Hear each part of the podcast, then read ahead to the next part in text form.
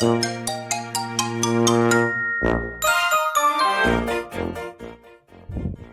んにちは。横浜で15年以上犬の保育園の先生を行っているなおちゃん先生と申します。はい、かなりご無沙汰になりました。皆さん、このコーナーがあったことをおそらく忘れておられる方も あの多くいらっしゃるんじゃないかと思うんですけれども、そうです。あのコーナー帰ってまいりました。教えてスタイフプロの人。あの、3月29日から更新が止まっておりまして、大変申し訳ございませんでした。その間に私も、あの、転居、引っ越しだったりとか、あとはね、みことさんの、あの、不法などがありまして、ちょっとバタバタしていたんですけれども、今回からまたスタートしていきたいと思います。ということでですね、栄えある15回目の今回のゲストさんをお呼びしていきたいと思います。こちらの教えてスタイフプロの人、もしまだご存知ないという方に少しだけご説明をさせていただきますね。こちらは私がプロ、アマ問わず、その道その道のプロフェッショナルだなと思う方をお呼びして、あれやこれや聞いてしまおうというコーナーになっております。それでは15回目のゲストさん、こちらの方です。ひろみかさん、よろしくお願いします。よろしくお願いします。はい、よろしくお願いします。満を持して、あの、15回目のゲストさんということでね、ためにためての、緊張してきた。ためにためての、はい。ゲスあの、ホストの方がね、もうどんなだったか忘れちゃってるぐらいですから。そっか。はい、じゃあ、あの、はい、よろしくお願いします。ゆゆったたり。とはい、はい収録ですのでね。はい。そうですね。はい。そしてですね、えっと、こちらのコラボ収録なんですけれども、若干私の、あの、ホスト側の声が小さく、あの、なってしまうという現象がスタイフ上でよく聞かれていると思いますので、少し私、声を大きめにお話はしていく予定なんですけれども、もし聞こえづらいところがありましたら申し訳ございません。はい。それでは、えっと、まず、ひろみかさんの自己紹介とチャンネルの紹介をお願いいたします。はい、ありがとうございます。はい。えーチャンネル名が腸から始める心と体の栄養成長チャンネルと言いまして、はい。えー自称超オタクなペット栄養管理士と申しております。はい。はい。ちょっと、あのうん、そうですね。経歴とかも、あの、風変わりというか、建築デザイン科卒のちょっと風変わりという、本当ですよ全ねく。畑が違う。そして本業も全く違うという。ね はい。そんな感じですね。え。はい。もう、ただ好きが、あの、好きすぎてっていう感じで やってるっていう、はい。ただのオタクです。はい。はい。それでは、あの、このね、スタンド FM でも、もう結構長く配信をされていらっしゃると思うんですけれども、チャンネルは、あの、どんな感じですか？チャンネル、そもそもスタイフを始めたきっかけが、はい。深夜さんなんですよ。あ、そうなんですね。そう、あの、もともと深夜さん、あのね、犬のプロの深夜さん、はいはいが、えっと、クラブハウスうん、を、うん、うん。で、ルームを開かれていて、そこで深夜さんと知り合って、うんで、スタンド FM っていうところでも配信してますっていうことをお聞きして、じゃあそっちも聞きたいなと思って、うん。スタイフを先、あの、最初は聞き戦はい、はい。で始めてであこういう形なら自分もなんか発信できるかもって思ったのがきっかけああ、そうなんですね。そうなんですだから深夜さん始まりですねあ、そうだったんですね。はいそうなんですよなるほど。皆さん、あうの、深夜さんね、あの、ハッピーテイルズドッグルズドッグルームラジオの深夜さん、私の同業者でもあるドッグトレーナーのね、あの、素晴らしいキャリアのお持ちのドクトレーナーの深夜さんなんですけれども、チャンネルではあまりその正体を明かしてはくれてない感じですけどね。最初の頃はね最初の頃はね。結構真面目に配信真面目にって言ったらちょっと失語弊があるなちょっと犬のことを配信されてたんですけど、うん今はなんか人となりというかねそうですねそう。いう方,、はいうん、方ですねうん。あ、深夜さんのきっかけだったんですね。そうそうそう私もひろみかさんを知ったきっかけというのが、おそらくその深夜さんのライブだったと思います。そうです、そううでん、す。そうですよね。う。そう。うんん。なんか深夜さんがいろいろつなげてくださって、今に至るっていう感じですね。なるほど。うん。今じゃあ、えっと、ひろみかさんは続けられてもう3年目、2年、2年は、丸2周年は過ぎたっていう感じですかね。あれ？何年でしたっけ ?1 年、2年になったの？いや、わからない。本人がわからないから。覚えてない。あの、5月、5月8日がスタートだったのは覚えてるああ、じゃあ丸2年経ったんじゃないですか？2年かなうん。かもしれないです。あ、2年経ったのかも。あ、2周年って言ってた気がする、自分なんか私もうっすら聞いたような気がしな、しないでもないっていう。まあ、あの、長くね、あの長くされてるということですよね。で。そう。まあ、細々とですけどね。はい、ありがとうございます。えっと、その、音声配信、ね、あの、はい。スタイフを始められて、最初は激戦だったということだったんですけれども、うんえっと、まあ、あの、何かしらきっかけがあって、まあ、配信をされようというふうに思われたと思うんですけれど、はい。音声配信を通して、まあ、伝えたいこと、うん。うん、で今のような配信スタイルになった理由というかはありますか、最初は、うん。単純にペット栄養管理士。うんうん。で、ちょっと腸のことみたいはい。な感じで、あんまり、うん、定まってなかった方向性が。ただただ、なんか配信していくっていうことうん。で注力していたっていう形なんですけど、はいなんかそのうち、なんか腸に特化してこうみたいなうんうんうん。感じになって、で、今のスタイル、まあ、超オタクなペット栄養管理士っていう風になったんですけど、はい。あの、まあ、配信する、きなんていうんですかね、うん、モチベーションというか、はい。信信念っていうのが、はい。結局そのペット栄養管理士で学んだことをうんうん。自分だけのものとして持ってってはうん。意味がないから、なんとかこう広げていかなきゃっていううん気持ちがあって、なるほど。でただまだ全然無名ですしあの、うん。集客力もないので、そうですか？いやいやいや本当本当。でセミナーを開いたところでそんなに、あの参加者もいらっしゃらないからあーなんだろうその広めるスピードが遅い。うんうんうんうん。のでスタイフとかだったらなんかうん。ね、ちらっと聞ける人もいるだろうから、はい。と思ってうん。始めてるんですよね。そうなんですね。でもあのねえっとなんだっけ。LINE のオープンチャットあはいはい。されてるいらっしゃるじゃないですかそうですあてかもうなんか去年ぐらいかな、うん。すごい人数に気がついたらあそうね、そうなってまして、そううわ、もうそうですね。もう一気にスターダムを駆け上がってるなっていう印象が 私にはあるんですけれど。なおちゃん先生ほどではない。いやいや、何言ってるんですか？全くですけいやいやいや、ね、本当に、うん、ど、うん、やっぱりなんかこう伝えたいことがあるけどはい、その集客力というか発信力がないとうん伝わっていかないじゃないですか。そうですね。はい、うんなので、そこを試行錯誤してみたいな感じでうんいろいろやってた2年間でしたね。なるほどうん。うんすごくこのひろみかさん、まあ、スタイフはこうエンタメ系が多いとかね、ああいうふうに言われますけれども、はいその中でもひろみかさんのあの配信というのは割とアカデミックというかね、あのあそう本当に。しっかりと有益な情報を伝えてくださるチャンネルというふうに思っていて、すごく私はやっぱり参考になることが非常にあ多いなと思ってます。うん。ありがとうございます。いえいえそれを心がけて、ちょっと、うんタが外したくなる時もあるんですけど。ね、あの、いろいろ私も、あの、お嬢様の、お嬢様の日記の 大ファンでしたので、あれが終わる時には非常に寂しさを感じましたけれど。そう、そうなんですよね。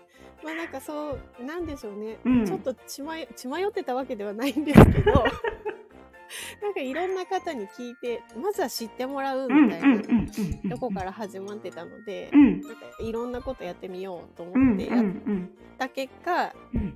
なんか、うーん、まあ、たの楽しかった面もあるんですが、はい。ちょっと息苦しくなったとこもあるんですよね。あ、そうなんですね。なんだろう、あの、ギャップがありすぎて、あそのー自分が発信したいって思ってるものと、うん。その、なんでしょう、ちょっとタが外してうん。話すことのギャップがありすぎちゃって、うん。どっちの自分を演じればって言ったらちょっと違うかもしれないですけど、うん。どっちの出していけば自。分そうそうそう、っていうのがうん。あまりにギャップがありすぎちゃった差がありすぎちゃったので そこで苦しくなっちゃったみたいな。とこがありまして、うん。でそうで2周年をきっかけうん。に、あのちゃんとアカデミックにやっていこうみたいな思おったっていう。うそうなんですね。なんか今多分おおふざけがゼロですけど。そうですね。はい。うんうん。完全ゼロにしちゃったんですけど、うんうんその方が本当にやりやすいというか自分の中でのそのプロデュースうん自己プロデュースがしやすいなっていう、うんただそれだけの理由なんですけどね。そういう感じなんですはいね。はい、うんそうなんですよ。なるほど。でもそ私もあの若干なんだろうその気持ちはわかるうかなっていうところはありますね。うん。うんうんうんはい。まあ私はあのなんだろうライブでどっちかというと最近ははい。ライブでなんか雑談というかエンタメ系とかうんうんっていう感じでして、まああんまりアーカイブをの長く残さないでっていう感じで、であの配信の方は基本的にちょっとどちらかというと真面目なスタイルで、はい。人のあのコメント欄でバカをやるっていう。あそうそうなんです。あの人様のところだと。ひあれ荒らすっていうね。ひどいけど。そうなんかこう、うん。自分をなんか作らなくていいから。そうそうそうそうだからなんか割とあのコメントライあのお仲良しいや仲良くね、うんさせていただいてあの私の、あのー失礼な発言も許してくださる方のライブとかお邪魔してわちゃわちゃ遊んでい。る時に、あなんかこの人ちょっと面白そうだなと思ってフォローしてくださる方がですね私のはい。あのチャンネルに来ると全然面白くないじゃんってこの人みたいな感じそっかそこでもギャップが。そう。すぐフォロー外れるみたいな。なるほど。うん、なんかすいませんって感じなんですけど、まあでもねそういうのも縁,、縁ですご縁ですからね。そうそうです、ん。本当にだからねあの長くやってるとこう長くお互いフォローしてたりするとこうなんていうのかな。いろんな面がだんだん見えてくるっていうのありますよね。そうですね、うん、私はあのどちらもアカデミックな面もそのおふざけの面も非常にひろみかさんのファンでございますので。ありがとうございます、はい。で後半はあのねその超オタクの,、あのはい。超オタク。そして今結構ね巷でも聞かれるようになった腸活の、うんうん。本当プロフェッショナルとしての活動にフォーカスを当てて、はい。あのお伺いしていきたいと思います。はい、はい、お願いします。はい。ね、ご自身で超オタクというふうにおっしゃられている、まずその腸に、あはい。の目覚めたというか腸が気になっちゃったきっかけっていうのをぜひはい、お伺いしたいなと思うんですけど。はい、はい。いろんな方にそれ聞かれるんですよ。うんうんうん。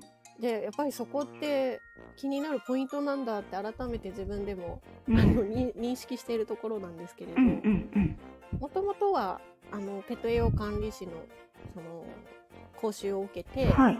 栄養のことを知るしていく、過過程でまあ、ちょっとそのペット栄養管理士の養成講座のうん内容っていうのがはい。あのいわゆる一般的なその巷にある、うんそのワンちゃん猫ちゃんのご飯手作りご飯とか栄養学とかはい教えられてる方いっぱいいらっしゃいますけど。そっちとは系統が違くって、そうですね。うん。はい、あの消化器官とかそっちうの、んうん、方にフォーカスしていてさらにその臨床現場で、うんえーまあ、疾患そのうん糖尿病だったりとか心臓疾患だったり肝臓だったり腎臓だったりっていうもう本当に、えーもう病名がついている子たちに対しての栄養アプローチはい。をどうどうしたらいいのかっていうことをうん学ぶ講座がほとんどなんですよ。ああ、なるほど。んそうで、えー結局あの終末期っていうかええ、ええ、あえの悪液質にならないようにとか、うんうんうんうんまあ、ちょっと専門用語出ちゃいますけど、え。はい。まあ、そういった時にどうやって栄養を取らせていくかっていう難しいとこですね、最終末期。そうなんですあもう口から入らないんだったら鼻からチューブ通して胃に流し込むとかうんそういう胃ろうとか。色、うんう。んあとはもうそれも胃が機能してないんだったらもう腸に直接ってういうね、んでもう本当に最後の最後まで消化器官から吸収させるっていうことがめちゃくちゃ大事なんだっていうことを教わるんですよ。はい。でそうするとうやんっぱりあ腸なんだってなるじゃないですか。そっからなんですそうね。そうなんですそれであ腸ってすごく大事なんだそこから吸収することがすごく生き物にとって大事なんだっていうところから、じゃあうんうんうん腸ってどういうものなのって疑問が湧きまして、うんうんうんうんそっからですね。なるほど。そう。あの、差し支えなければなんですけれども、はい。そこ、それが何年前ぐらいですか？それが、ちょうどコロナ禍だったので、なるほど。2020年かな。あ、そうなんですね。そうですね。うんうんなんかそれまでも腸のことを調べて。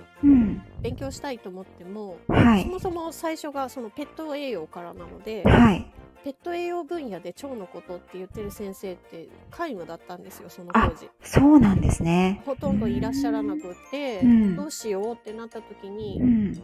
人も同じじゃんってなって、そうですよね。ううんん。腸腸あるじゃんって思ってじゃあ人はいの方から入ればいいやってはい探した結果、はい今。所所属してる協会があって、ええええええ。えっ、と腸内最近えーえーとあれ？腸内フローラ検査協会っていうところ、うんうん。そこの講習を受けて、うんうん。でそこからあ人もあ大事だよねっていう、うんうん。そりゃそうだよねっ。ていう、生き物としてはね、一緒ですもんね。そうですそうです、うんそう腸がなければうん生きていけないので、うん誰も。どんな動物も脳がなくても生きていけるんだけど、うん。腸がないと生きていけないんですよ動う物って。ん腸から一番先にできるってね、おっしゃってあそうそうそうね。う。そうんなんですそうなんですで動物まあ動物と言っていいのかわかんないけど、うん。によってはあの小さい頃は脳があるんだけど、うん、なくなっちゃう、あるって言ってましたよね。そう。そうだ。うん。かい。うん。ほや。うん。そうそうそうそうそうそう。びっくりしました、あれ聞いたときに。そう。根付いたら、実機になったらもう脳いらないから栄養にしちゃうんですよね、自分の。すごい話ですよね。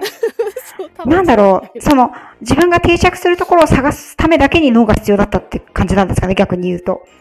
あそうですそうですおっしゃる通りで、そうそこは脳を使うから、うん。で脳を使ってこう浮遊してここって決めたらもうそこにち定着しちゃうから、うんいらないらないんですよ脳がもう考えるのをやめたって感じですよね。そう考えることは必要なくなるから、うんもう。あとは食べて消化して食べて消化してっていう排泄してっていうことができればいいうん腸だけあればいいので、いや、あの、あの話を聞いたときに本当びっくりしました、私も。そうですよねうん。そうだから腸があればあとはネズミの腸とかも、うん。えーネズミの腸だけうん。切り取って、うん。であのホルマリンっていうか、はいはいはいホルはい。ホルマリンじゃないけどなんかそういう液につけておくと、前動運動するんですよへえ、脳がないのにすごいですね。そうなんです腸にもあの脳神経が通ってるので、うんうんどうん。独自で動くっていうう脳の指令をうん聞かなくても唯一動ける臓器ああ、そうかそうか。うんうんうんうんうん。なるほどねそのぐらいうん。大事うんうんうん。脳死状態になった人もうん。生きていけるのは腸が動いてるからだったりするし、うんうんうんう。うんんそうですよね。やっぱり、なんて言うんだろう。生き、まあ、そのホルマリンの話になっちゃうとちょちょっと飛躍しちゃうけど、はい生き物が生きていく上で、栄養分を取り込んで、いらないものを出すっていうことは必須じゃないですか。はいね。それが、で、考えなくても生きていけるかもしれない。ね、変な話。あの、うんうん生命をつなぐことはできるとしても、エネルギーを取り込んで、不要なものを出さなければ、生きていく、生命を維持するってことはできないですもんね。できないです。うなん。点滴でカロリー打ったとうんしてもうんうんうんダメなんですよ。そうですよねやっぱり長くならないから、本当に消化器官から吸収させるっていうことがうん。めちゃくちゃ大事なので、っうん。てなると食べるものどうしたらいいかってなってくるじゃないですか。うんもう本当、そううちの犬は最後、本当それ、それでしたので、本当に、あの、点滴毎日通ったとしても、もう点滴で栄養入れられるのは1日分。うんうん。ね、あの、皮下、ね。皮下点滴とかだと、あ、静脈、うん点滴とかだとすごい長い時間だけど、結局、うん。命を、あの、持たせるためだけのもので、うん。改善をするものではない。ですよね。ね。うんうんだからこそ、まあ本当に、そしてこう食べ、動物ってやっぱり、まあ、特に私が見ていたの犬、ね、みことさんなワンちゃんなので、はい口から食べる、食べたいっていうその意欲って、うんあの、やっぱり生きたいっていうエネルギーに直結してるなって感じたんですよね。あそうですうね。うんん。うんそこはこう、なんていうのかな、動物さんだから余計に体調が悪い時は食べないですし、うん。うん、なんか人間はもうこうあ薬お薬飲まなきゃいけないから無理してこれだけはあの一口でも食べなきゃとかってあの気持ちが働くけど動物さんってすごく素直だから、うん。お薬を飲ませなきゃいけないからこれを食べてほしいとかって言ってももう食べたくなかったら食べないですよね。そうね。うん、だからこそそのなんだろう終末期になると本当に食べ栄養を取らせる先ほどもおっしゃってましたけれども、それって非常にあの多くの飼い主さんがねあの、悩まれるところになってくると思うんですよね。うん、そうですね。で、うん。言い聞かせたからといって、うん、あの通じるかっていうとそうではないそうではないですよね。うん。どうしてもね、うん。そう。なのでじゃあどうしたらいいかってういうん。ところが肝になってくるというかで、うん。その判断を、うん。の時期うんうんどうするかの判断は飼い主さんしかできない、そうですよね。うん。獣医師さんがいくらこうしましょうって言っても、うん。あの最終的に決断するのはねそうね飼い主さんなんで、うん飼い主さんが決断しない限り獣医師さんも手出せないから、その判断が早ければ早いほどやっぱり回復は早くなるし、遅くなれば遅くなるほどやっぱりリスクっていうものが高くなってそうですよしまうね。の。で、うん。そうなんですよね。だからその、まあ、獣医さんと、うあのんよくあのこう話し合いながらっていうことうんうんうんを進めていくことが大事だとは思うんですけど、はい。うんうんそっか。すいませんね。ちょっと私のあれで話がそれちゃったんですけど、まあ、あの、腸活に目覚めたきっかけっていうのは、やっぱりペットさん、ペットの栄養管理を目指していたところからスタートしたということなんですね。うん。それで、ますますこう、あれですかね。ハマっていった感じですかね。今に至るみたいな。ハマっていきましたね。その、うん教えていただいたそのうん腸内フローラ検査協会が教えてることって、はい。論文ベースのお話がうんうんほとんどというかそこをベースにしているので、はい必ずエビデンスがある情報を教えてくれるんですよ。はい。で、えー腸のことって結構日本はまだまだ遅れていて、うんうん。そアメリうですそうアメリカより10年遅れてるって言われちゃってるんですけどそうなんですね。そうなんです、うんまあ、でもそれでもやっぱり新しい分野うん。腸内細菌特に腸内細菌に関してはうん。まだまだ研究段階ではありつつもはい。あの日々新しい情報が生まれてるみたいないうところなのではい。ものすごく面白いなと思って。うん。で腸内細菌によって私たちこんなに左右されてるんだっていうことが分かったらあのやっぱり共存関係にあるのでうん。彼らが過ごしやすい環境っていうのは私たちにとっても益があるんですよね。うんなのでそこを変えていくことであの変な話あの万病から解き放たれるじゃないですけうん。ど本当に疾患の原因って腸から始まっていることがほとんどなのではい。そこを改善していけばいろんな病気なくなるんじゃないって思って、うーん。なるほど。特に、うん、ペット業界っていうかその犬猫のあの疾患が本当に増えてるじゃないですか今多いですよね。そう多種多様になってきうんてでなんでこんなになっちゃったのかなってう思っん。たりもするんですけど、うんまあ、一つその腎臓病に関してピックアップすれば、はい。えこれは臨床の先生そのペット栄養管理士の養成講座に登壇される先はい生もおっしゃってたことですけど、はい。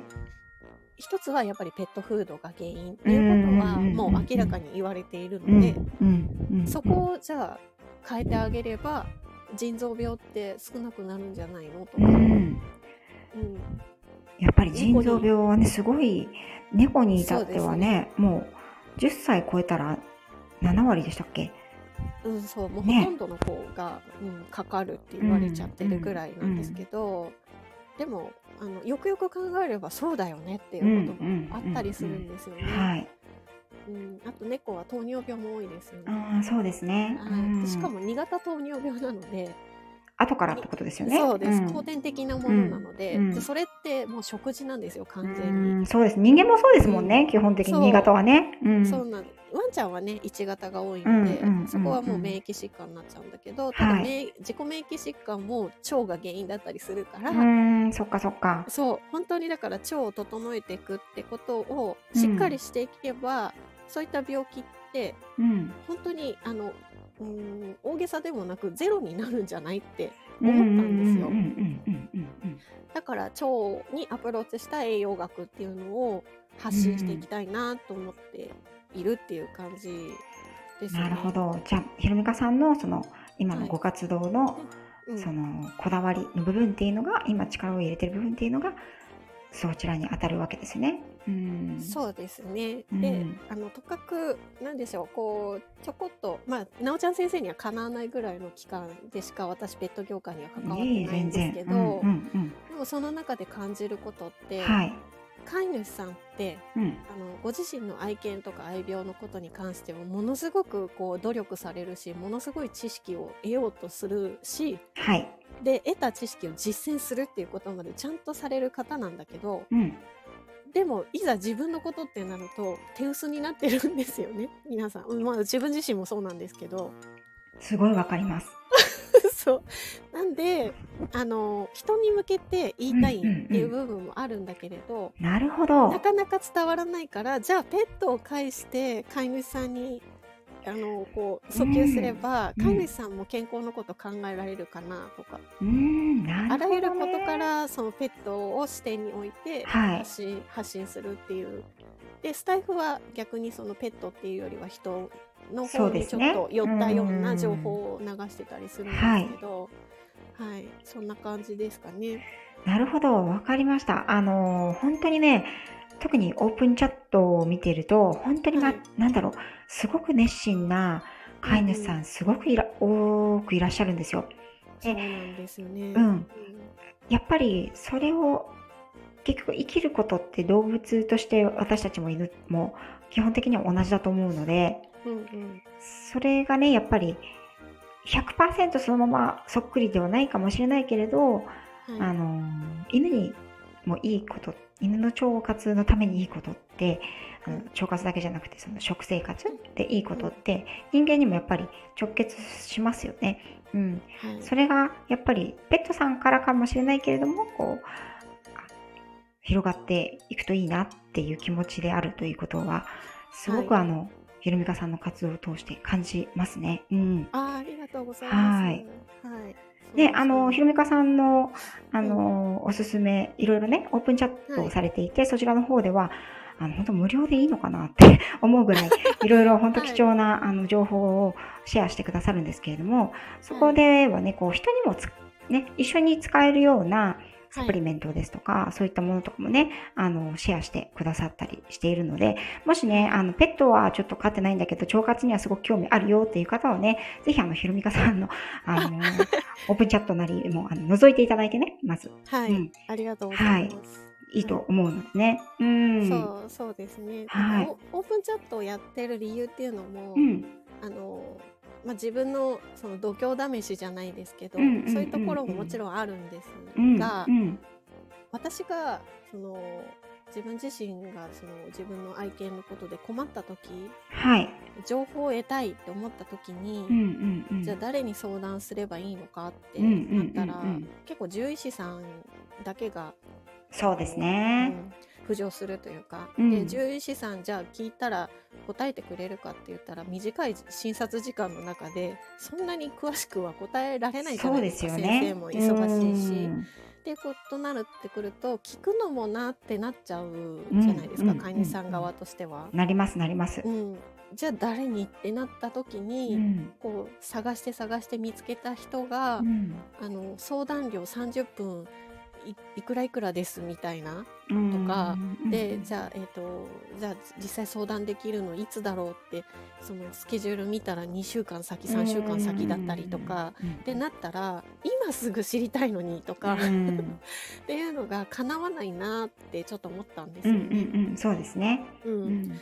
なんかその自分の勉強のために知りたいとかそういう感じじゃなくもう今すぐ愛犬が今困ってる私が困ってるし、うん。愛犬もこんな状態だし、うん。どうしたらいいの？を聞きたい。誰かに聞きたいって言った時に、すぐこうポッと情報が与えられてもらえるような、はい、くれるようなところがあった方が飼い主さんとしては助かるなとそうですね。うん。でオープンチャット開いたって感じ。いやー本当にあのあれをあれだけ運営していくのも大変だろうなって思うんですけれども、うん、その強いねやっぱり思いが根本にあってのご活動だと思うので、ぜひはいあのね多くの方に興味を持ってあのいただきたいなと思います。はい。はい、ありがとうございます。はいそうは言ってもですね、まだまだそのなんだろう、うん、腸のことってそのはい腸がすごく大切で、それのためにはこうやっぱりうん食べるもの、口に入れるものうん非常に大切ですよっていうのって、あのまだまだみんな知ってはいるけど、じゃあ実践まで行くかっていうとなかなかっていうところもあると思うんですよ。うん、うん。そうですね。はい。でご自身のその今ね、そうやって活動を広げられている中で、どはいのような点で苦労されることが多いですか？えーとね、ほんとさっきと同じようで、申し訳ないんですけど、うんワンちゃん猫ちゃんに関して自分のワンちゃん猫ちゃんに関してはすぐ実践するんだけど、うんこと自分のことになると実践しないんですよ。そこかな そうだよね。なんかうん自分が体験体感したことだとうんより分かりやすいと思うんですよ。うんあこうしたらこうなったっていう体感が得られたってなったら、うんあじゃあこれうちの子にもやってあげようってすぐなると思うんですけど、うなんかそこが、うん、難しいですね。はいそこが本当難しいと思ってます。はいそうですよね。やっぱね理由を言うんですよ。やらない理由、うんやれない理由理由はね。やらなくていい理由とかね。ううんんいろいろその人は考えちゃう生き物なので、うんまあしょうがないかなとは思うんですけど、ううんんなんかそこの牙城を手っ取り早く崩せるようになりたいなと思ってますけど。うん確かにね。なんだろう本当にでも自分の身に置き換えてもはい。こうねワン愛犬のうちは犬でしたけどうん愛犬の食べるものに関してはすごく気を使うけど自分はまあ、まあ1日ぐらいならいいかとかね そんな風になっちゃいますよね。そうそうなんですよね。うだからん結構厳格にやろうとすると苦しいこともあるたりするんですよ、食事制限そうですよ。ね誘惑も多いですしね。そうなんですそうなんです。ううんんなんか人はね特にそういった行楽因子って言いますけど、邪魔しちゃう因子みたいなものがたくさんある、うんうんうんうん。あとはもうストレスも結構、あの腸には関係しちゃうので、ちょっとしたストレスでも本当に腸内環境変わっちゃうので、なるべくストレスフリーにしていかなきゃいけないんですけど、うんうんうん。じゃあそのストレスフリーにするにはどうしたらいいのっていうところも、なかなかこうこだわっちゃうところあるじゃないですか。ありますね。う。んうんそれを人だからこそね。うんそうなんです。そこをなくすっていうのが本当に難しいから。うんそうですね。で、うんほら、犬よりも人間の方がやっぱりグルメですからね。そうなんそうなんです。そうなんですよ。そう、ん。そうなんです。か、そこはやっぱり自分ご自身の人の身に置き換えてやっていただくっていうことは難しいかもしれないですね。そう、うんそれでもやっぱり伝え続けていって、その、私もそうなんですけど、どっかしら今すぐにやってくれなくていいとしても、どっかで覚えていてくださったら、何かで引っかかってくれたら、うん。生きるチャンスもあるかなっていう 感じですよね。うん。そうそうなんですよ。うんうんでうん。ね、ワンちゃんたち猫ちゃんたちも、まあうん。その平均寿命から言ったら14歳15歳ぐらいだから、その間元気でいればいいや、うん。みたいに感じちゃうかもしれないですけど、うん。わかんないじゃないですかどのくらい生きるかなって。うん、そうですよね。そう。でその間自分が健康でいないと面倒見れないんですよね。うん。うん。うん。うん、そうですよね。そう。だからあのベーシックには自分の健康があってのワンちゃんたちの健康なんだっていうことをうん。うん。うん。しっかり考えていただくっていうのをうん。ちゃんと伝えていかなきゃなと。これはも自分自身の反省点でもあるんですけどそうですね。うんうん。そうか。まあでも、まだまだこれからの分野でもあるので、ね本当変な話、この数年間でその腸に関する情報とか、うんはいあの腸が非常に大切ですよとか腸活しましょうっていうワードって本当に増えてきてるので、ね伸びしろだらけのあのひろみかさんじゃないかなというふうに 私は感じているんですけどね。うん、そうそうなんですか、ありがとうございます、なので逆にですね今まで、まあ、うん。あのやってきた中でどのような点でこう喜びを感じることっていうのはありましたか、喜びはですねもう完全にあのーこうしたらいいよっていう食事指導をさせていただいて、まあそれがワンちゃんだとしてもはい、あのー元気になりましたとか、うんうんうんうんこれまで、まあ、お散歩でうん1メートルぐらい歩くのがやっとだった子が、うん。今普通に散歩できるようになりましたとか聞くとうん、いやもうこれは嬉しいとそ思って。うですね。本当に食事しか変えてないんですよね。そういう場合って。だから食事でこれだけ変われるっていうことをあの実感持ってあの感じてくださった方っうんていうのは、しっかり、まあ、自分とも向き合ってくださるでしょうし、うんうんうんうん。まあ、何よりもワンちゃんが元気になるっていうことが一番嬉しいですよね。うん。そうですよね。うんはい、なんかやっぱり私もそのペットに関わる仕事をずっとやってきているのではい。こうなんていうのかな。一つのことを10人の方にお伝えした時にうん同じように伝えていたとしてもそれをこう100%受け取ってくださるかどうかはまたちょっと違うじゃないですか。こちらが思っているように、あの受け取ってくださってさらにそこからなんだろう継続してくださる、はい。うん、続けて行動してくださる。それの結果としてやっぱり、まあ、私もワンちゃんですけどワンちゃんの、うん、行動がすごく良くなったよっていう聞くことって非常にやっぱり一番の喜びと言ってもいいほどうん。うん嬉しいことなんですよね。うん、はい。でもやっぱりそこって、あのー逆に言えば一番難しいところで、うんうん。うん、なんでかというと、うん。飼い主さんが動いてくださるか動いてくださらないかはもちろん私の伝え方だったりもあるんですけれども最終的にはその方の判断なので、はいうん、はい。いくらこれをやった方がいいよとかこれをやらない方がいいよっていうふうに言ったとしてもあのそこはねどれぐらいやうん。それをやるかやらないかっていうのはやっぱり判断最終的判断というのはそのか、その方になりますので、うん、うんうん。だけどそこをやっぱり通じてくださって結果に結びついてくださるためにはある程度続けるっていうことが必要になるじゃないですか。栄養のことに関してもね、はいそうです。ね今日これ食べたからあの夜には良くなったってことってなかなかないと思うんですよ。はいはい、うん。あの病気でその薬を投与したとかっていうんじゃなければね、うん。特に健康に健康維持とか体質改善ってうん。こう正体が見えにくいところだと思うし、はい。うん、行動もそうなんですよね。行動の改善っていうのもそうになってくるから、うんうんうん。ある程度やっぱりあの努力を持って続けていただくまでの関係性を作り上げることって非常に、はい。あの飼い主さんとの関係性を作り上げることって私はその仕事をする上で非常に大切だと思ってるんですよね。はい、うん、うんでだからこそそのこう思いが伝わってワンちゃんの、うん、私は行動ですけどひろみかさんはワンちゃん猫ちゃんの栄養状態だったり体の状態が良くなることが一番嬉しいっていうのは非常に分かりますね。うん、はい、そうですね。ねだからなんか伝えて伝えることに対してのうん気を,、気をつけてることっていうのはいが一つあって、あのこうしたらいいですよっていう言い方をあんまりしないようにしていうんる。うんはい。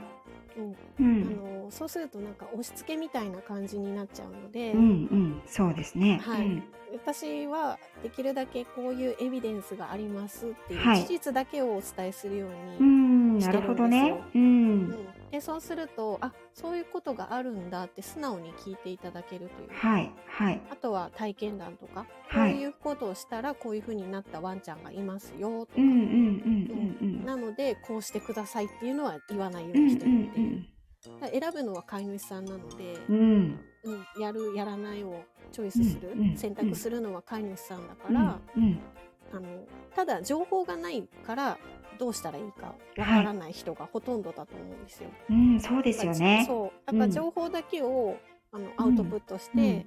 こういうのがありますよこういうのがありますよこういうこともありますよっていうのをはいはい。全部見せるみたいな感じ、うん。でこういうあのプログラムありますけどどうですか、うんうんみたいなうんうん感じであとは自分がどれを選ぶかっていうことですよね。選んでもらうっていう感じにすると、うん。えー割とこう受け取ってもらいやすいというか、うんうんうんうん。なのでそこを気をつけてたりしますね。うんうんうん。うんうん。それはでも非常にあの飼い主さんによってはね非常にあの、なんだろう。もうこれをしてくださいって言われた方がいいっていう方もいらっしゃるかもしれないですけど、うんうん。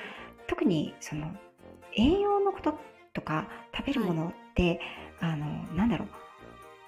こう私もそうですけどはいこれを絶対した方がいいよとかってちょっとやっぱり押し付けがましく感じてしまうというか、っうんうんうんていうことって結構あると思うんですよそれぞれ好みがあったりするから。うんそうでとかくあのペットのフードにそうで関しては、すよね。そううん、難しいですよね。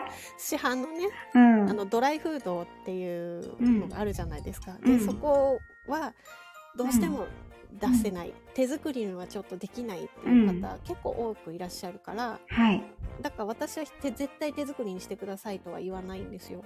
うんうんうんうんうん。そうですね。はい。うんしなくていい？うんドライフードのまんまでもいいから、うん。ちょっとできることとしてうんトッピングっていうのもあるしとか、うんうんなんかこういうものを加えるっていうこともできるので、うんそこだったらできますか？みたいな感じに伝えるようにしているのでうん。やっぱり生活スタイルっていうのがあありますかよね。本当そうだと思います。そう朝は忙しくて手作りなんてやってられないみたいなうん。こととかも、まあそれて作り置きすればいいじゃんっていう話になるかもしれないんですけど、うん。それもちょっとできないってうん。いう方もいらっしゃるから、うん。うん。うん。そこをね曲げてまでっていうか そこをなんかいや絶対やってくださいよっていうのってなん。かうん。ちょっとねおかしいかなと思ってうん。るので。でドライフードでもあの、うん。今食べさせてるんじゃなくものじゃなくてこっちの方に変えてみませんかとかね、より良い方に変えてもらう。でもドライフードっていう質は同じっていう、うん。うん、こっちの方がこういうのが入ってるからとか、うん。うん。なんかそういうその選択を変える、うんうん。同じ、同じフィールドにあるものなんだけど、はい。こっ。ちよりはこっちがいいんだけどどうですか？みたいはない。提案はできるなと思ってうんて、うんうん。かもうなんだろうできること。自分の中でもう情報本当にいろんなものの情報を、えーなんかこうリサーチ自分の中のデータバンクからもう引き出してきて、うんうんうんうんこれだったらできそうかなとかそうですね。うんそれぞれの方に向けてアウトプットしてるっていう。うん。うん。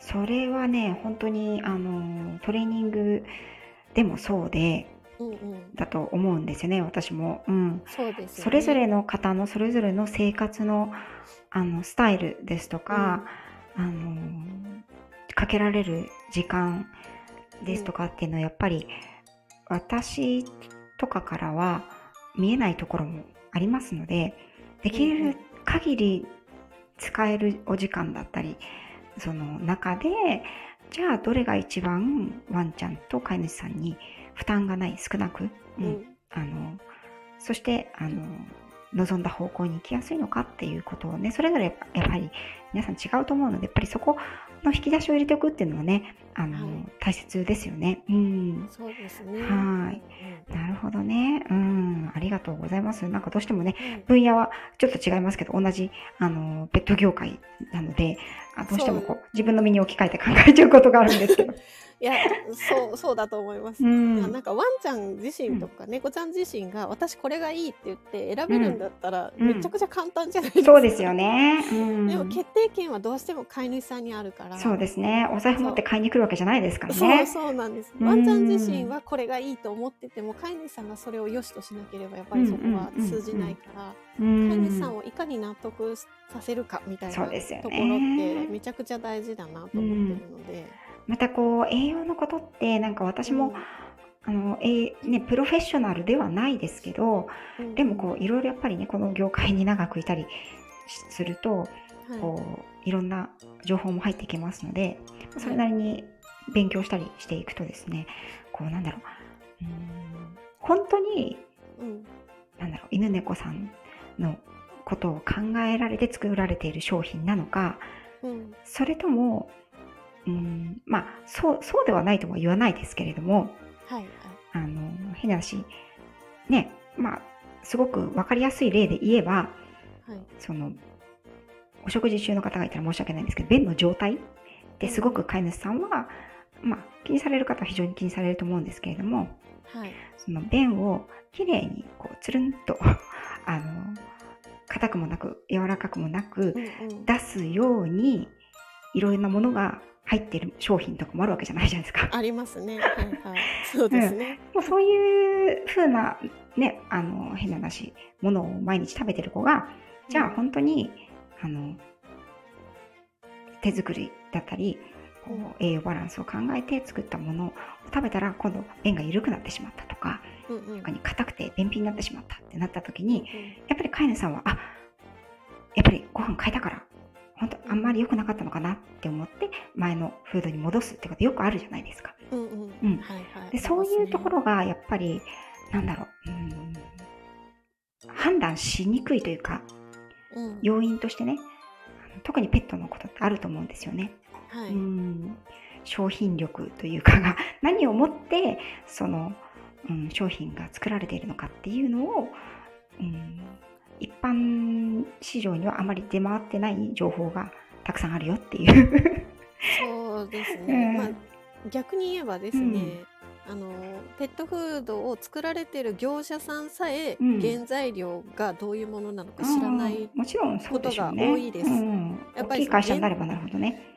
そう原材料を納入する業者がいるので、うんうんうんうん、その業者が安全ですよって言ってましたになっちゃうんですよね、どうしても、そこを後追いできないというか、そうですようんね。追尾できないので、うんそうだからそこは私も突っ込んで聞くんですよ。ペットフードのあの会社さんとかに「こはいの原材料ってどこからですか?」とか、はいはい。どういうものですか?」とかはい。聞くんですけど、い、やちょっとそこは分かんないんですよねうん。ってやっぱり言う業者さん業者さんというかその、うん。ペッドライフードを作られてるはい。業者さん、メーカーさんが多いです。うんやっぱりそういうそうですようん。ね。どうしても、うん、どうしてもね、そうん、まあ産業としてあの大きい会社ではいうん。その作られている場合はやっぱり部署が分かれたりとか関わる人がね細分化されているので余計分かりづらいっていうことありますもんね。うん、そう。でメーカーさんだけじゃないんでメーカーさんは、あの原材料を仕入れてうん、作られるから、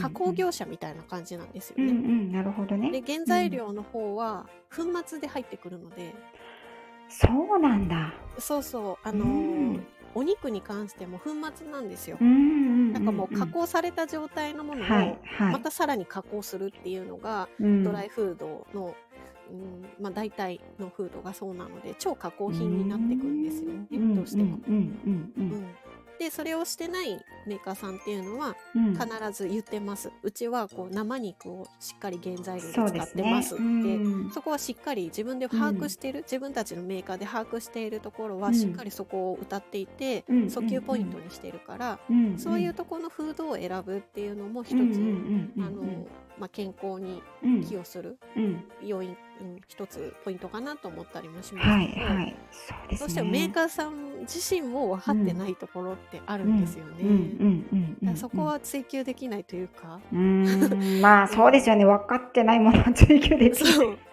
だからじゃあどんなじゃあ原材料なの？どえうん。鳥って書いてあるけどじゃあどういう鳥ですかうんって聞いてもうん。どうやって育てられましたかとかね。そう。そう。それは分かんないんですよね、まあ。ってなっちゃうんでうんすよね。うん。私が食べている鳥がどのように育てられたか昨日の鳥はみたいなこと聞かれても 自分でもちょっとえって感じになりますもんね。そうそう、うんだから人に置き換えればスーパーでか、うんあの売られてる鳥鶏肉としか書かれてないとか、うんだともう分かんないじゃないですか、うんどういう飼育されてる鳥なのかとか、うん。分かんないのを食べる。うんのと同じことなんですよね。うん。でもそこを気にする方は、うん。おそらくその生協とかうんうんでうんそうですね。そうあの、うん。平飼いで育てられてる鳥ですって絶対明記されてるはずなんですよ。うん、そうですね。でそういうのをん。選ぶってなったら、うん。自分自身がどういうその経緯で育てられてる鳥を食べてるんだってそこまで把握できたりとか、うんうんうんうん。うん。だから同じですよね。人のそうです食ね。選び方はね、うん。基本的には一緒そうですよね。うんうんうん。なるほど。ありがとうございます。ははいい。えっ、と、今までね、いろいろ、あの、50分にわたってね、お話を伺ってきて、ちょっと私とひろみかさんはね、あの、実際にも、あの、2回ほどリアルでもお会いしたことがあるので、こう、話せと言われたら、ね、永遠と喋れると思うんですけど、そうですね。ね永遠と喋れると思うんですけれども、はい。ね、あのー皆さんもね、お時間あると思うので、はい。はい。よろしければね、えっと今後の展望や、これからの何か告知を、あの、最後に聞かせていただければと思うんですけれども、はい。はい展望、展望はそうですね。うんかなりビッグな展望だと、もはい。う食事、あの食事指導っていうか、んを通して殺処分ゼロを目指してるっていう感、じですよね。素晴らしい。うん。うん途中で手放すことのないようにとか、うん。うんあ。とは飼い主さんが不健康になってしまって手うん放さざるを得ない状況にならないようにとか、うん。うん。そういったことも加味して、うん。えー活動してたりはするんですけど。あとはあのーもう一個一つ自分自身の、うん、野望というか展はい望というか、はい。うんっていうのまあ、今現時点で業者さん業者さんじゃない企業さんと、うん。えー協力してというかあの、はいフードフードの開発というか、はい。まあはい。えー主食になるフードではなくて捕食になるものとはいして開発中なんですけど、はい。まあ、そういったものその腸を良くしていく、まあ、腸にアプローチできるような、うん。えー食事というかワンちゃん猫ちゃんにとっての、うん。ううんっん。ていうのを、うん、多く開発できて皆様のお手元に届けられたらいいかなと思っているので。ー、素晴らしいです。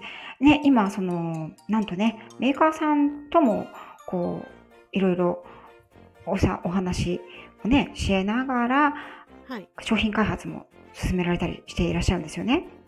あそうそれがそうですね。うんうんうん本当今後ね、ますますのご期待、活躍にご期待っていう感じなんですけれども、はい、あうんりがとうございます。ね、やっぱりこう、ペットフードが、うん、あの、世の中に、なんだろう、流通し始めてから、はっきり言って、犬、まあ私は犬ですけど、犬猫が人間の近くで生きてきた歴史を考えてるとね、はい、その中でそのペットフードが出てきた歴史って本当に短いと思うんですよ。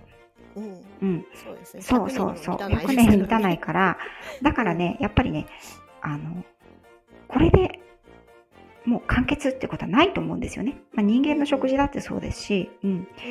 だから、どんどんこれからもね、あの、逆にこう、いい方に、いい方に行ってほしいなと思ってるわけなんですよ。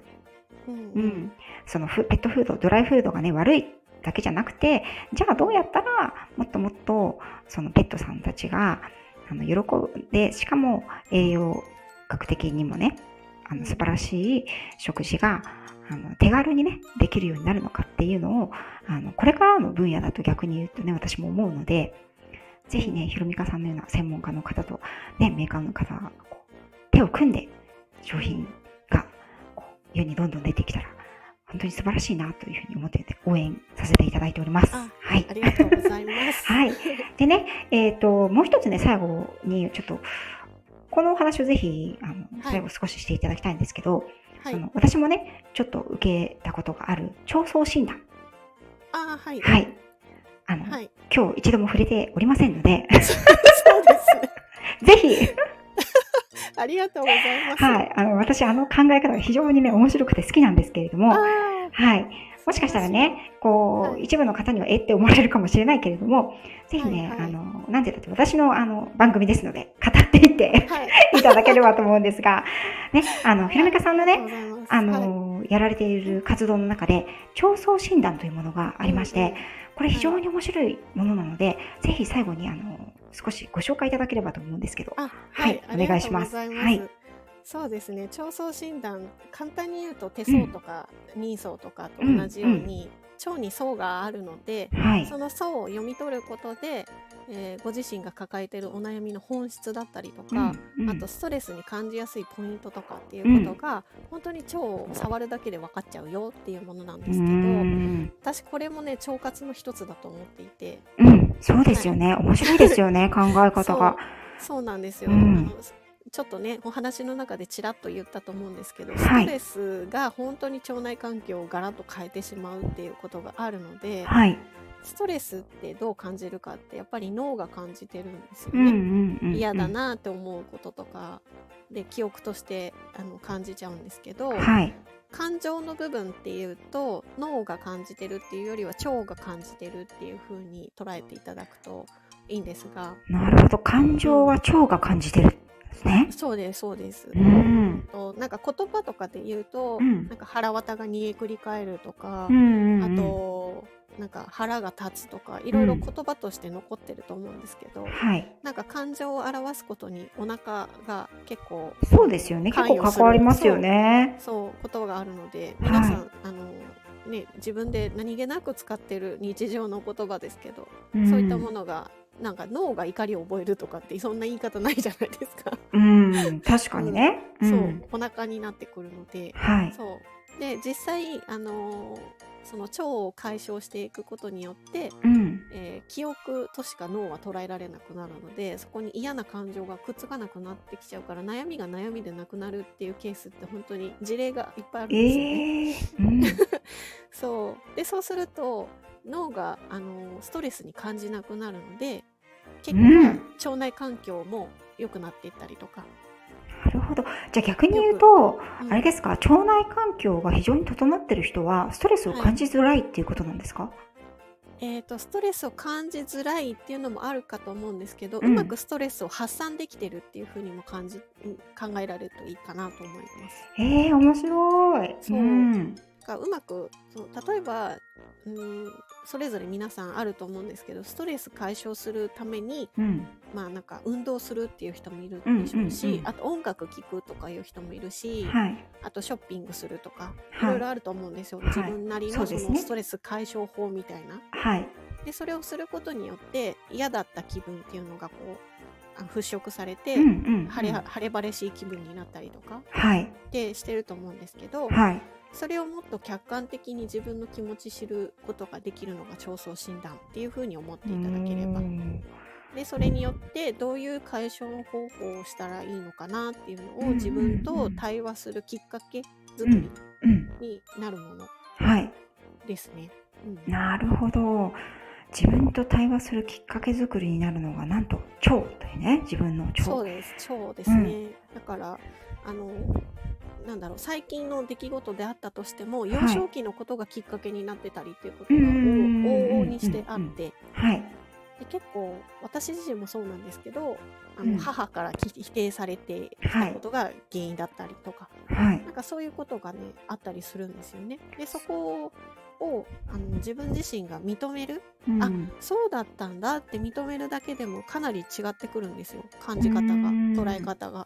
うん。うんかそれができるのがそのお手伝いができるのが腸相診断かなと思ってます、でね、その腸相診断は、うん。あの実際的にこう手先ほど手相のようなものって、ね、手相だったら手を見てって言うけど腸って外から見えるものじゃないでじゃないですか。はい、はい。そうですね。で実際的にじゃあどうやって腸の相を見られるんですか、腸の層は、うん。えー例えばなんか悩みがあってこれを解消するためにどうしたらいいのかみたいな、うん。その解消ポイントっていうのはい。を知りたかったとしたら、それをお腹に効くんです。お腹に効く。はい。お腹に効くっていうと、え、なんかヨーグルトかみたいな感じですよね。そう。そう。何それって思うかと思うんですけど、うん。うん。なんか感覚としては、まあ、うん女性は分かりやすいと思うんですけど、うんお腹に赤ちゃんがいる時に話しかけるってことすると思うんですけど、はい。なんかそれと同じ感じお腹に違う生物がいてとかうんうん。いう感じでそこ。こに語りかけるように話すと、うん。あのお腹のとある部分が硬くなったりとかしくしく傷んだりとか、うん。あと張ったりとか、はい。あの変わるんですよね。なるほどね。でそこが、えー腸が訴えてるポイントみたいな感じになるので、はい。はい。そのポイントを読み解くと、まあ、そのうん統計学なんですけど、はいで、えーあなたはこういう傾向にありますよっていうことがわかるっていう。はい。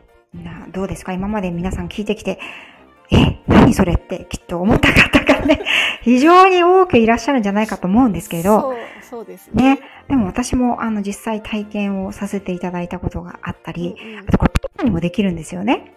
あそうですワンちゃんにもできるので、はい。ちょっと猫ちゃんはね、うん。あの開発してないんですけど、はいワンコの方は開発していて、うんワンちゃんは、えっと飼い主さんが質問したことに対してお腹で答えてくうんうんれるっていう。うんうんううんん。はいま。あなんかあある種あるアニマルコミュニケーいや、ション本当そうだと思いますよ。うん 立派なね、あの、コミュニケーションの一つだと思うんですけど、うん。でもそこからね、やっぱり気づきを得たりすることがやっぱりあったので、はい。ぜひね、こちらもね、あの、多くの方に興味持っていただいて、え、どどんな風にお腹が答えてくれるのかしらとか、ね。これってもしかしたらそうなのかしらとかね、あの、思った方は、これはもうあの、ひろみかさんにお問い合わせすればいいですか？あそうですね。うん一回一回体験していただくとはい。なと思います。あなんか、はい。あの、ちょっと前は、その体験会とかややられてましたっけ？体験会そうですね、うんうん。2周年記念ではい。スタイフでも、あの無料で受けますよっていう限定3名はい、はい、やらせていただいたんですけど、はい、うん。あ、の基本的にこの腸相診断人の腸相診断も、うん、えーワンコの腸相診断も、はい、えー講座がありましてええ、ええ、講座を受けていただくとインストラクターの資格まで取れるっていう、うんうん、うん。はい、あのセセラピストとしても活動できるし、はい。人に教えることもできるっていうダブルの資格が取れるものなので、はい、うん、ぜひあのご家庭で、ね。あのうん、活用していただくんでもいいしなんか人にさせてあのしてもらうっていうのもセラピストとして活動していくっていうこともできたりするものなので、ね、そのお腹にね、手を当てて聞くっていうことなんで、こはいう意外とこう、なんていうのかな、場所とか、あの、なんだ、時間とか、あとなんか準備とかが、うんうん、そんなにすごく必要になるわけじゃないじゃないですか。そうですね、うん。それ一つで身一つでね、できるので、こう、向き合えるとね、すごくいいですよね。うん。はい。ことでですね、この腸相診断もね、あの、それから、ワンちゃん、猫ちゃん、まあ、それ以外の動物さんも多分 OK だと思うんですけど、はいあの、栄養のこととかね、気にな腸のこと、は気になったら、ぜひ、ひろみかさんのね、あの、元をトントンと訪ねていただければと 思います。ね。本当にね、ひろみかさんと出会ったのがもう2年近くなると思うんですけど、私も。そうですね。そうですね、うん。はいはい。本当にね、こう、視点の付けどころ、目の付けどころが全然違うので、あなんだろう。そううん。あ嬉しい付けどころがう違うというか、なんか、こういう見方というか捉え方があるんだっていうのをいつもね、面白く、そして勉強させていただいているのでね、あ,、うん。ご活動を本当に、あの、応援しております。はい。はい、ありがとうございます。はい。なのでね、興味が湧いた方は概要欄にね、ひろみかさんの、あの、えチャンネル、それからインスタグラムの方も貼っておきますので、よろしかったらね、はそちらの方、あの、拝見、あの、ご覧になっていただいてですね。で、えっ、と、かわいいね、あの、愛犬さんの銀ちゃんと福ちゃんのお写真も時々、そうですね。ね、インスタ、インスタではね、あの登場してくれるので、ね、最初の方、最初の時にね、ちょっとあの、お声が聞こえてたかなと思ったんですけど、あ、そうですね。ねうん、今は今いなくなって。ね、いなくなりましたね。はい。ちょっと心の中でちょっと寂しいなと思いながら。うんね、あの、そんな、銀ちゃん、福ちゃんのね、イケメン、イケメンズ二人の、お顔も、はい、見られると思いますので、よかったらインスタグラムもね、見ていただければと思います。はい、ということで、あっという間の1時間になってしまいましたけれども、ひろみかさん、本日はたくさんお話聞かせていただいてありがとうございました。いえいえ、ありがとうございます。なんか、腸活の、うんなんか根本的なこと何も話さなかった。そこはもう、あの、あれですね、ひろみかさんの方のチャンネルで。そうですね。何か配信しておきます。はい、ぜひ、あの、アフターフォローで。はい。はい、ぜひ配信してください。ね、はい、相変わらずこう、我々二人になるとどうしてもね、話が飛びまくってしまうんですけれども。そうそう、そうですね。ちょっと熱くなっちゃいますね。ねあの、今回でも頑張った方かなって私は思うんですけど。いやいや、素晴らしい進行で。いえいえいえ、はい、もう本当ね、あの、あれもこれも聞きたくなっちゃうんですけどね。はい、それをまた、あの、ひろみかさんの方のチャンネルに行ってお伺いしたいと思います。はい、これからもよろしくお願いいたします。はい、こちらこそです。はい。お願いします。はい。それでは本日の教えてスタイフプロの人15回目のゲストは、えー、っと、ひろみかさん、超卓のひろみかさんでした。はい。ありがとうございました。それではこちらで失礼いたします。失礼します。